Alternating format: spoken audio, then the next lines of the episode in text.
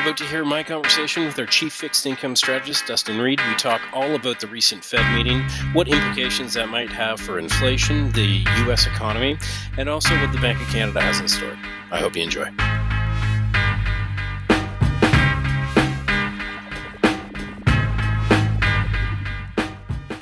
This podcast is for informational purposes only. Information relating to investment approaches or individual investments should not be construed as advice or endorsement. Listeners should seek professional advice for their situation.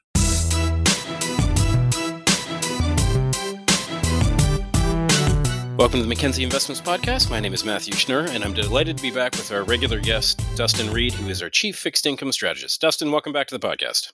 Hey, Matt. Great. Thanks very much for having me back. I always enjoy these conversations, and we obviously tie in them in the wake of the Fed meetings.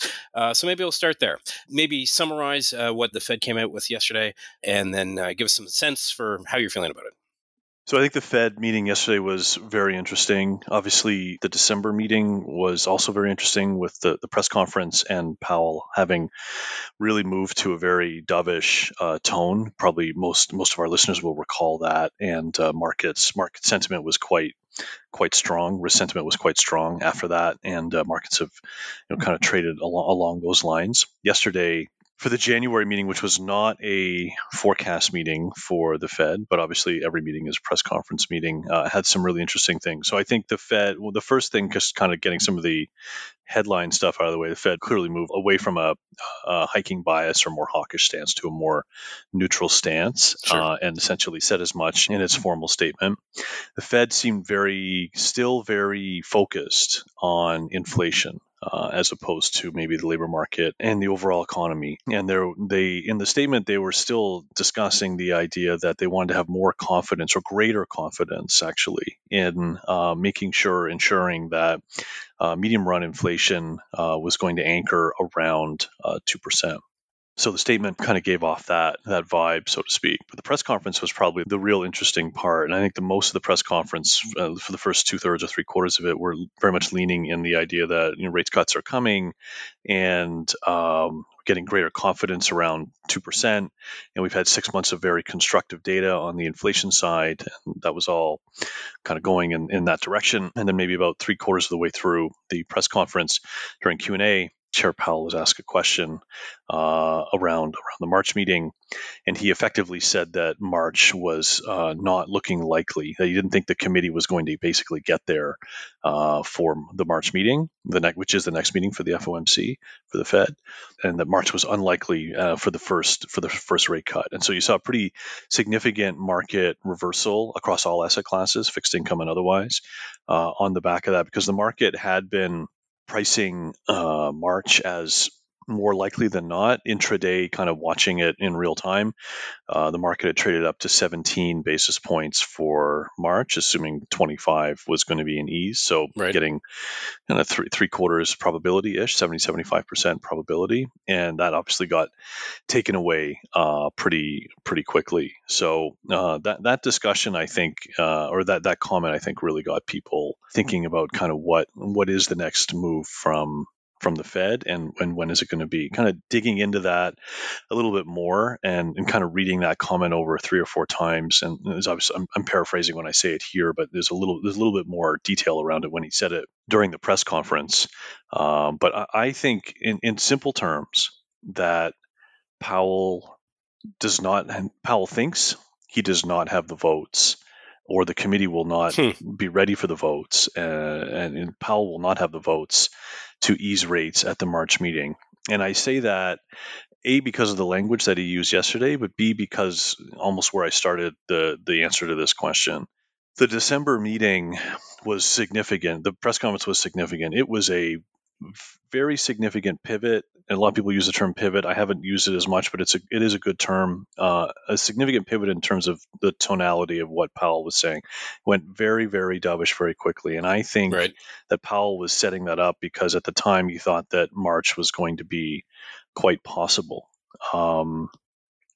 In the meeting, if I recall correctly, was December 15th. So you had a little bit of time kind of before the holiday break-ish, after the Fed emerged from its quiet period, and then holidays obviously a little bit quieter. And then early in the new year, people out speaking from the Fed, and then again, kind of get into the quiet period 10 days or so before this meeting. So around the 21st, whatever the Friday was, 20th, 21st. But during that time, after the December meeting and the January meeting, you saw basically nobody underscoring Powell's view. No one came in at all and really did that. And that is very significant. And I think that during that period when you could have had people coming back into his view, because they didn't do that, Powell was starting to figure out that he did not have the votes to do that. And I think that that's really to do the March easing, and I think that that's very significant. And I think that's kind of why Powell recognized at the meeting yesterday that March was going to be tough. Now, it's not impossible. He definitely didn't close the door entirely, but I think that it's going to be a very heavy lift. You would need to see, I think, very significant deterioration in the inflation data, and or some decent deterioration in the labor market data. But the economy is running at a good clip, right? We had the Q4 GDP data out last week. It printed at around 3% annualized real GDP for Q4, and that's a very strong number. That's not soft landing numbers. Those are stronger than soft landing. Those are kind of normal plus. Average plus type numbers, and the makeup of it was good. So the economy is running along just fine. And I think there are a lot of members on the committee, both voting and non-voting, that are just not, simply put, not there yet. And I think Powell realizes he doesn't have the votes, and that's part of the language. That said, I do think May is still very, very live, but there's a lot of interesting kind of market implications around kind of the back and forth around the March versus May, and how inflation is evolving and how the market thinks inflation and the economy is evolving, et cetera, which I think is definitely worth discussing. Yeah, well, we'll get into those in a second. I want to pause just on, it seems like there's I don't know if tension's the right word, but difference of opinion, I guess, between Powell and the rest of the committee post that December meeting, as you've described. And in my mind, the biggest factor here is inflation. Maybe you can take us through the path of inflation, what you've seen, and then what do you think motivates the committee members who are currently hesitant to consider March? And then I guess, why would they be more likely to do May? Like, what's the path for both of those? This greater confidence idea, I think, is the genesis of the answer of your question. And I think that, you know, the numbers speak for themselves. The last 6 months in core PCE, which is the Fed's preferred metric, have clearly slowed. The 6 month annualized core PCE is running at 1.8, 1.9%, which is below. And clearly the Fed's focused on an annual year over year metric, but and that number is higher, closer to 3%. But the inflation rates have fallen off pretty significantly in the last 6 months, right? And we've talked about that, and it's out there. That's nothing earth shattering. Sure. Powell said a few interesting things kind of around that yesterday, particularly around supply chain. And it looks like to him, and again, it could be right, could be wrong, but in their view, in Powell's view, in the Fed's view, this supply chain glut that's been happening is clearing up. And that is allowing prices to fall in the relatively short term, particularly with central bank kind of timeline, 6 months, to fall quite quickly because you're not seeing those supply chain issues really put upward pressure on prices, and that is significant. And so, what would happen, I think, just from an economics textbook perspective and from a Fed perspective, is if the demand side started to fall off, now that the supply chain side had fallen off, if the demand side falls off quickly, it's going to move fast. It's going to move really, really fast. I would argue it's already moving kind of fast. Right. But the activity numbers and the prices numbers, the inflation numbers could move lower very, very quickly. And I think that Powell thinks that and wants to head off that. But the committee isn't quite there yet. So I think that is kind of why the narrative is kind of developing in that way. And it is kind of odd. And I do think that Powell has gone from kind of center right on the Dove Hawk spectrum in terms of being relatively hawkish to quite dovish. I think if it were him, if it were kind of a Bank of Canada system where all the deputy governors give input, and then the governor makes the decision. But it's really only one vote. Right. It would be it might be a different outcome, but that is not how the voting structure works for the Fed, for the FOMC. Interesting. You referenced sort of the supply chain glut in that answer. It feels like we're whipsawing, going back to the transitory narrative and then coming to call it wage push or cost push inflation being sustained. So is that tension still present? Like, are the rest of the committee members just making sure that the wage, like, are they focused on wage growth? Are they focused on employment? What's your view there? I mean, I think the real concern, kind of the median concern, is that the Fed does not want to have a repeat of an early 70s, mid 70s moment where it started easing rates and inflation bounced back. I mean, it's a different era and obviously different levels of sure. inflation, obviously. But they started easing rates and inflation bounced back, and they had to forget that cycle and then hike again. And they went back and forth a number of times. And I think the Fed is trying to do a number of things, but is trying to avoid doing that. It's trying to avoid that whipsaw effectively, because you think about it from a personal perspective, like household, or you're looking to buy a house, you're looking to make a big purchase in a car, do a reno, maybe you're borrowing, business perspective, maybe you're investing in R&D, or you're doing an expansion or not. You want to have some semblance of a surety that interest rates are going to be directionally whatever they're going to be, whether that's I think they're going to be flat, or I think they're going to be rising but by this much and I'm okay with that risk, or they're going to be falling by this much and that's great, like I'm very okay with that risk, but I want to have an idea of what that's going to be. But if it's kind of bouncing around and okay, I think interest rates are going to fall for a year, but then oh wow, rates are actually going to be higher in 2 years, that makes it very, very difficult for people, households, and firms, particularly small firms, small, medium-sized businesses, to make large-scale capital investments. Got it. And that, I think, is why the Fed doesn't want to try and repeat or have a repeat of the early to mid-70s. And, we're in, we're out in terms of hiking and easing rates, because it makes it very, very challenging for making long-term investments in the economy from a business perspective, and in households, and, and from a community perspective. And I think that's clearly what it wants to try and avoid. I mean, it's also trying to do obviously a number of other things as well. But and I think there are a lot of people, to kind of get back to your question, there are a lot of people on the committee that are very, very concerned about getting into that, and cutting rates too early might lead to a spike in inflation. Mm. And that may cause another episode of the early 70s, mid 70s, where they are back and forth. And so that's, I think, the genesis behind this.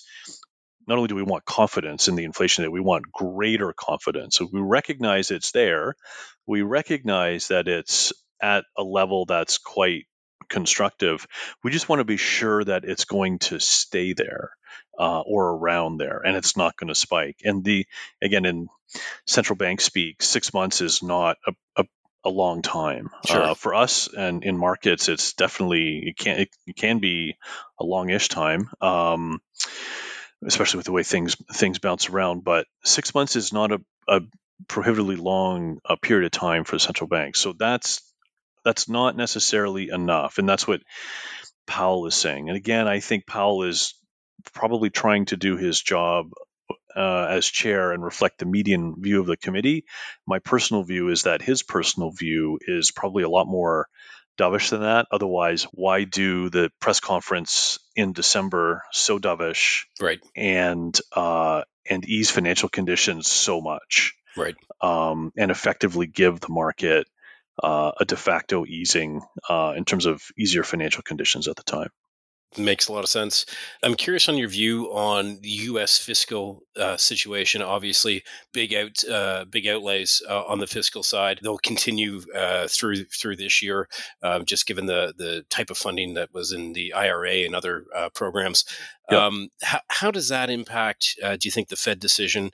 And then maybe tie in your view on U.S. election, and if we can expect traditionally fiscal spend goes up on election years. Are you expecting that this year? Yeah, for sure. Yeah, I think it's interesting. It's definitely part of the mix. I think so on the fiscal, just kind of raw fiscal side, we had the quarterly refunding announcement this week, and it came in basically as expected. It was a repeat of November, where they did increase some issuance sizes in the 10 and 30-year space, but it was basically as expected. So there really wasn't a market reaction. Obviously, I'm sure almost everybody remembers going back to August 1st, and there was a big surprise on the supply side. Right, a lot more supply, and yields shot up quite significantly on that surprise. So that ended up not being an issue. We've been watching it as a risk, but wasn't a risk for the February announcement. So that's good. And the bill story, they continue to issue a fair amount of bills in the short end, and that's they're probably going to be overweight bills for a while here, for the duration of 24. So that's probably not too big a deal. On kind of what might be happening from the election side, I mean, there's some discussion that there's going to be a couple of bills that get passed. Congress is very, very at odds with both sides of the aisle right now, which is going to make it tough. Mm-hmm. There's some discussion that we could see somewhere between $300 and $500 billion worth of additional spending. To be fair, that'll get passed, but it wouldn't necessarily take effect, or at least all of it take effect this year. It might get parsed out over a few years, and that's on a $22 trillion economy. I mean, it's not nothing, but it's also not a massive move the needle. Right. So I think fiscal is interesting from that perspective, but I don't think it's necessarily a total game changer in terms of how the Fed might be looking at it. I mean, clearly, it's something that the Fed's watching. I mean, obviously, the Fed's also been talking about maybe managing its quantitative tightening program and slowing down that program, where it's currently letting up to $60 billion in treasuries roll off a month. It usually doesn't get that much. And there's also $35 billion in addition on the asset-backed security side, on the mortgage-backed security side. Again, it usually doesn't get to that much, so those numbers actually don't roll off. I mean, it's a passive system. It's not an active system. They're not actively selling securities. If they expire, if they roll off, then just roll off the balance sheet. But there's talk that the Fed is going to do that as well, and that kind of plays into the fiscal dynamic. But it's clear that the U.S. books are, obviously there's a massive deficit, but in kind of the short run, last 6 months, last year, the tax receipts are up pretty significantly, and the Treasury General Account, which is basically the Treasury's checking account at the Fed, so to speak, is flush with cash, and so that need for issuance doesn't necessarily need to be around there. So, in some ways, the U.S. is in a rough fiscal spot. In some ways, the cash over the last little bit, because the economy has been so strong, and surprisingly so, right, and full employment. I mean, there's actually like all that stuff, economic stuff we talk about, actually has real implications, right? So full employment, consumer spending, tax receipts, all that stuff. It means that the government is, on a short-term basis, flush with cash, although the federal government is clearly spending significant amounts on defense, et cetera. And so that longer-term budget number continues to be an issue. Maybe just to double down on U.S. election, do you expect that to play a role both, I guess, in the economy as a whole, or anything in the Fed reaction function to the election? There's a lot of discussion around that. Will the Fed pay attention to the election? I mean, obviously, it's aware of that. I mean, even from a calendar perspective, it already is aware of that. I believe the election this year in the U.S., the federal election, is Tuesday, November the 5th. And so the Fed meeting, which is actually the November Fed meeting, is actually pushed already. So instead of being a Tuesday, Wednesday meeting, 5th, 6th, I believe it's going to be the 6th, 7th, Wednesday, Thursday. So they're already doing that and making sure that they're kind of out of the way of the election. A lot of people are wondering about the September meeting, which will be a forecast meeting. Should the Fed do something or not? I would say that generally speaking, the Fed has done what it needs to do with respect to easing rates or hiking rates or any kind of programs around the election. I mean, clearly it doesn't want to sway the election, but at the same time, it's not going to stop it from doing the job that it needs to do. It's interesting. I was in D.C. last week for a policy conference put on by one of our great third-party research providers. They had a lot of interesting speakers, including Kellyanne Conway and Jim Messina, who co-ran Obama's re-election campaign in 2012, Kevin McCarthy, probably his first I wouldn't call it public, but semi-public speech since he left the speakership. Brian Sack was there, who used to be the head of the New York Open Markets desk for the New York Fed, and a few other speakers. A great conference, really interesting. And I did the same conference 4 years ago in 2020, and I remember coming out of 2020, and it was very skewed. You know, the Democrat, presumably Biden, but the Democrat probably has it. I mean, it was January, so they're still kind of shoring up who was going to be the Democratic nominee, obviously for 2020. But this year, it's very much a mixed bag. The interesting thing was that there was not a huge opinion on either way who's going to win the election, and obviously there's a lot of other things going on. Obviously, you got a couple of people who are a little bit older in terms of traditional election age for U.S. presidents. You've got the No Labels Party looking to front a real third-party candidate that could garnish a significant proportion of the vote. I don't think he or she would necessarily win the presidency, but they could clearly influence the vote count on the presidency and skew it one way. You've got RFK Jr., who's raising a fair amount of money. To be fair, he's raising a lot of money from a grassroots campaign, even more than kind of the Trump grassroots campaign in 2016. In some ways, which is interesting, right? Like follow the money kind of thing. And I'm not advocating that RFK Jr. is going to win the presidency by any stretch, but when you see that kind of money and that kind of fundraising ability, you have to at least stop and take notice and say, okay, why? You know, like how is this happening? Why is this happening? You know, what's the impact? That sort of thing. And the original thought around RFK Jr., I think, actually is quite interesting. The original thought was probably take, just because of the policy platform or the parent policy platform might be taking more votes away from Trump, but kind of coming out of this meeting from DC, from some people that know this stuff a lot better than I do, actually thinking that he might actually take more away from Biden. So even that idea is a bit of a toss up. So, yeah, so a lot of interesting takeaways there for sure. We'll have a lot to say on the election for this year. I mean, I heard Leslie's, our CIO for equities, on this podcast a few days ago talking a little bit about kind of impact on various markets, and I agree with her. I think it depends obviously on the exact candidate and all that, and obviously how Congress comes together and how much legislation can you pass and all that. But broadly speaking, if Trump comes into power, probably significant tariffs on China, right? And probably a reopening of the energy market, so to speak. Right. And then Biden, obviously, probably continuation in the cessation of some of the red tape around nat gas and offshore works and the energy market. And obviously, quite a green platform. And there are many other things that are interesting as well, like banking regulation and corporate taxes. Obviously, I mean, Trump would look to probably keep or lower corporate tax rates again and try and bring in that period of 2018 where 2019, which obviously most people would suggest the economy is doing quite well after the Trump tax bill.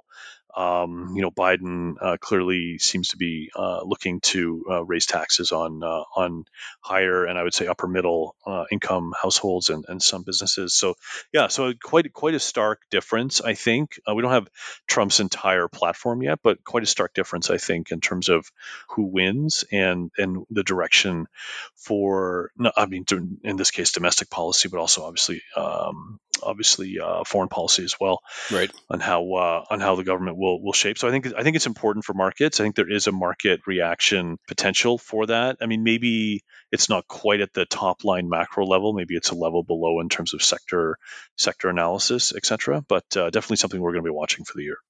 Great comments. Maybe I'll ask one more and then we can get into some trades that you're putting on in the portfolio. Sure. Do you expect the Bank of Canada to follow the Fed as far as pushing out rate cuts potentially and waiting for more, call it solidifying the trend as far as data goes?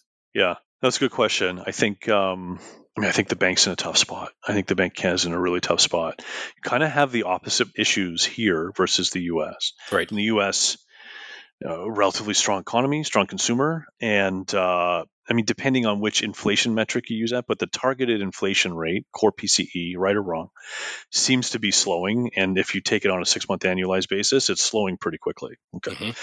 Here, I would say it's kind of the opposite. You've got economic activity that is relatively weak, although we just had the monthly GDP prints for November and December, and they weren't as awful as they've been for kind of the previous 5-6 months, but economic activity hasn't been great. The last national accounts data seemed to suggest that household spending was flat in Q2 and Q3 in Canada, and that is not the recipe for growth if household spending is flat. And I would add that, you know, with a relatively strong tailwind of immigration domestically here in right. Canada, I mean, those numbers are actually, if you kind of strip out kind of the new immigration spending, I mean, the kind of established households would be even lower. I mean, probably negative household consumption. So that's not great. But on the other side, the Bank of Canada's preferred inflation metrics, headline CPI, and its own making between the two new core CPI metrics are hanging up there a fair bit. They're sticky structural, which is kind of that mantra that you and I have been talking about for a long time now. Yeah. So that's happening here, that sticky structural inflation story, and it's not in the U.S., or at least for the targeted metric. So it is kind of an opposite situation here. And then layered on top of that, to make it slightly more complicated, is the Bank of Canada is obviously a single mandate central bank, prices only. I mean, it doesn't ignore the economy, obviously, but sure. In terms of its official, you know, act of parliament making a decision, this is what it's supposed to do. It's a single mandate.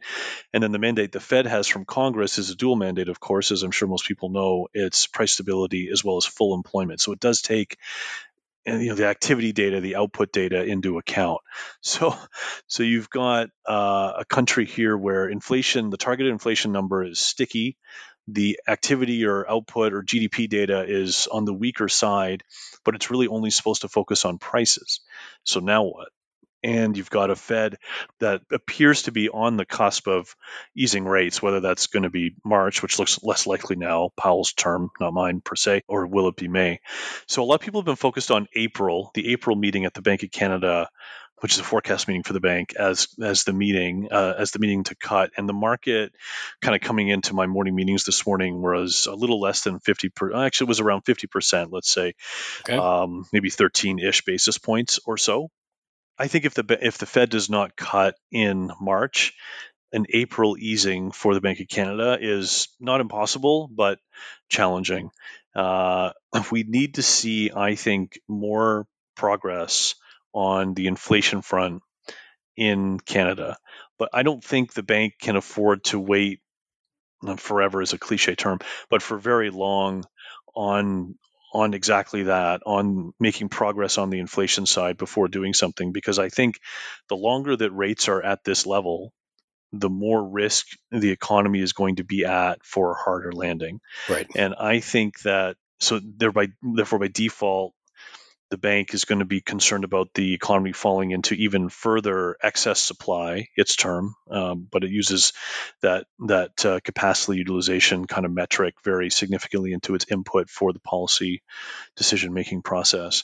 But if the economy is going to be in excess supply for a long time, it's just fancy speak for saying the risk of a hard landing is growing significantly.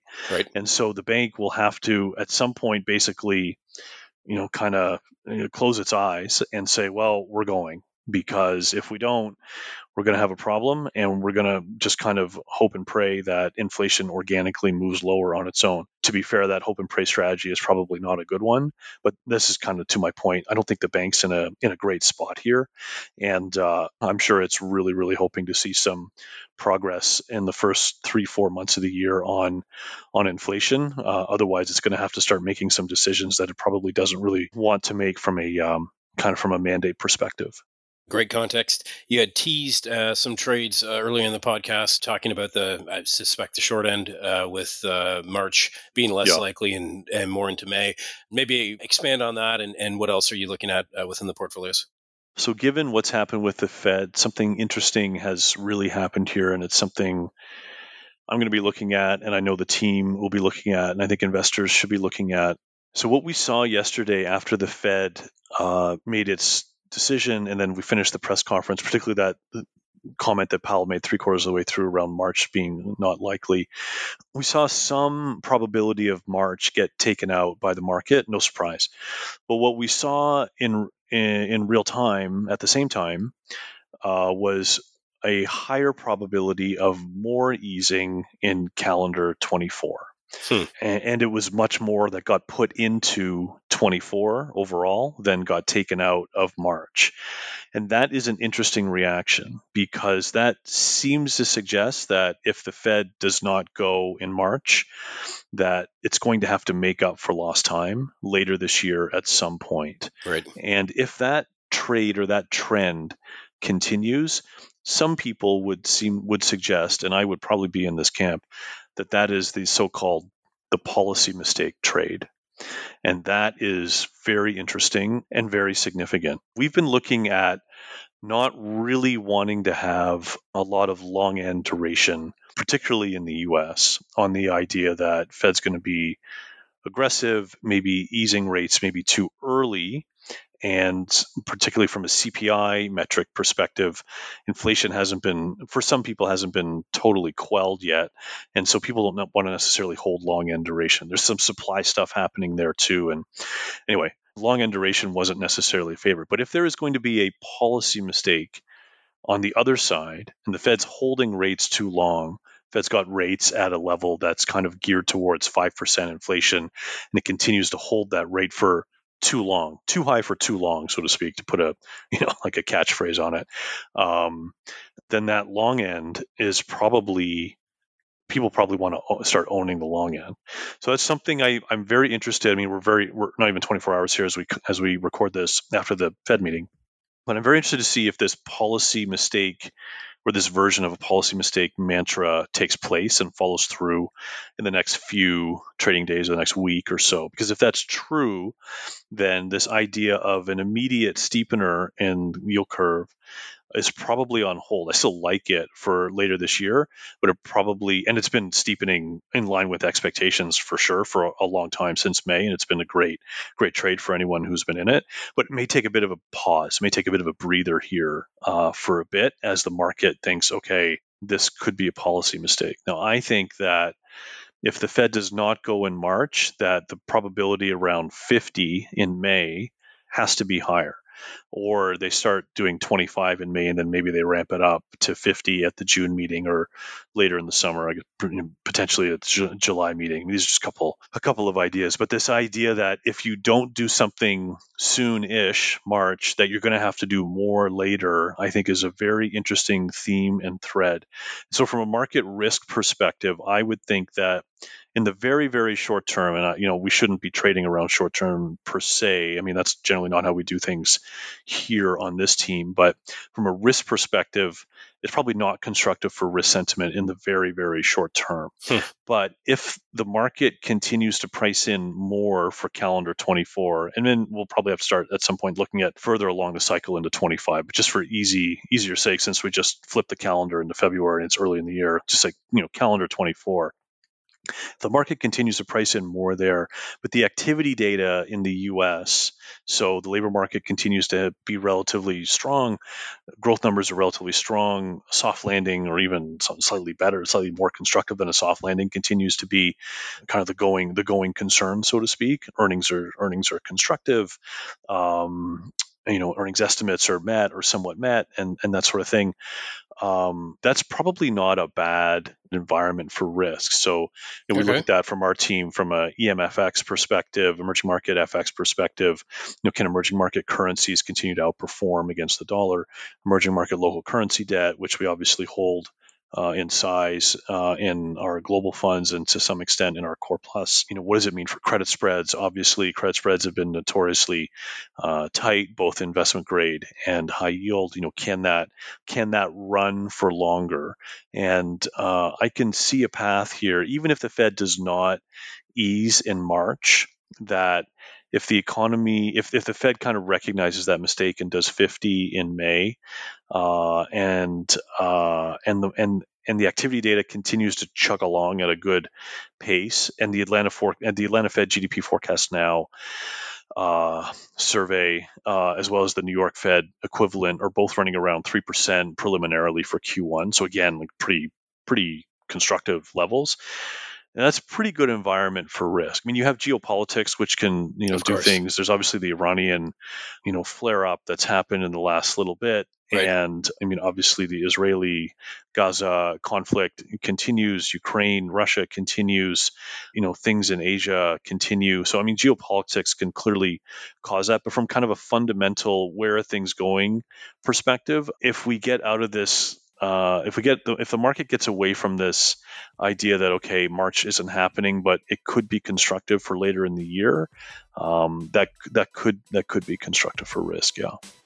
Dustin, excellent summary on what's happening all around the U.S. And Canada. Really appreciate your insights. Thanks very much for having me. Look forward to the next one.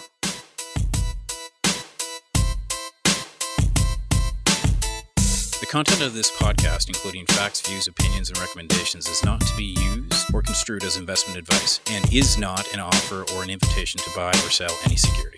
The content of this podcast should not be relied upon for any purposes, and Mackenzie Financial Corporation is not responsible for any reliance upon it. This podcast includes forward-looking information that reflects our current expectations or forecasts of future events. Forward-looking information is subject to risks, uncertainties, and assumptions that could cause actual results to differ materially from those expressed herein. Our views are subject to change based on market conditions. Commissions, trailing commissions, management fees, and expenses may be associated with mutual fund investments. Please read the fund facts and prospectus before investing. The indicated rates of returns are historical annual compounded total returns, including changes to unit values and reinvestment of all dividends or distributions, and does not take into account sales, redemptions, distribution, or optional charges or income taxes payable by any security holder that would have reduced returns.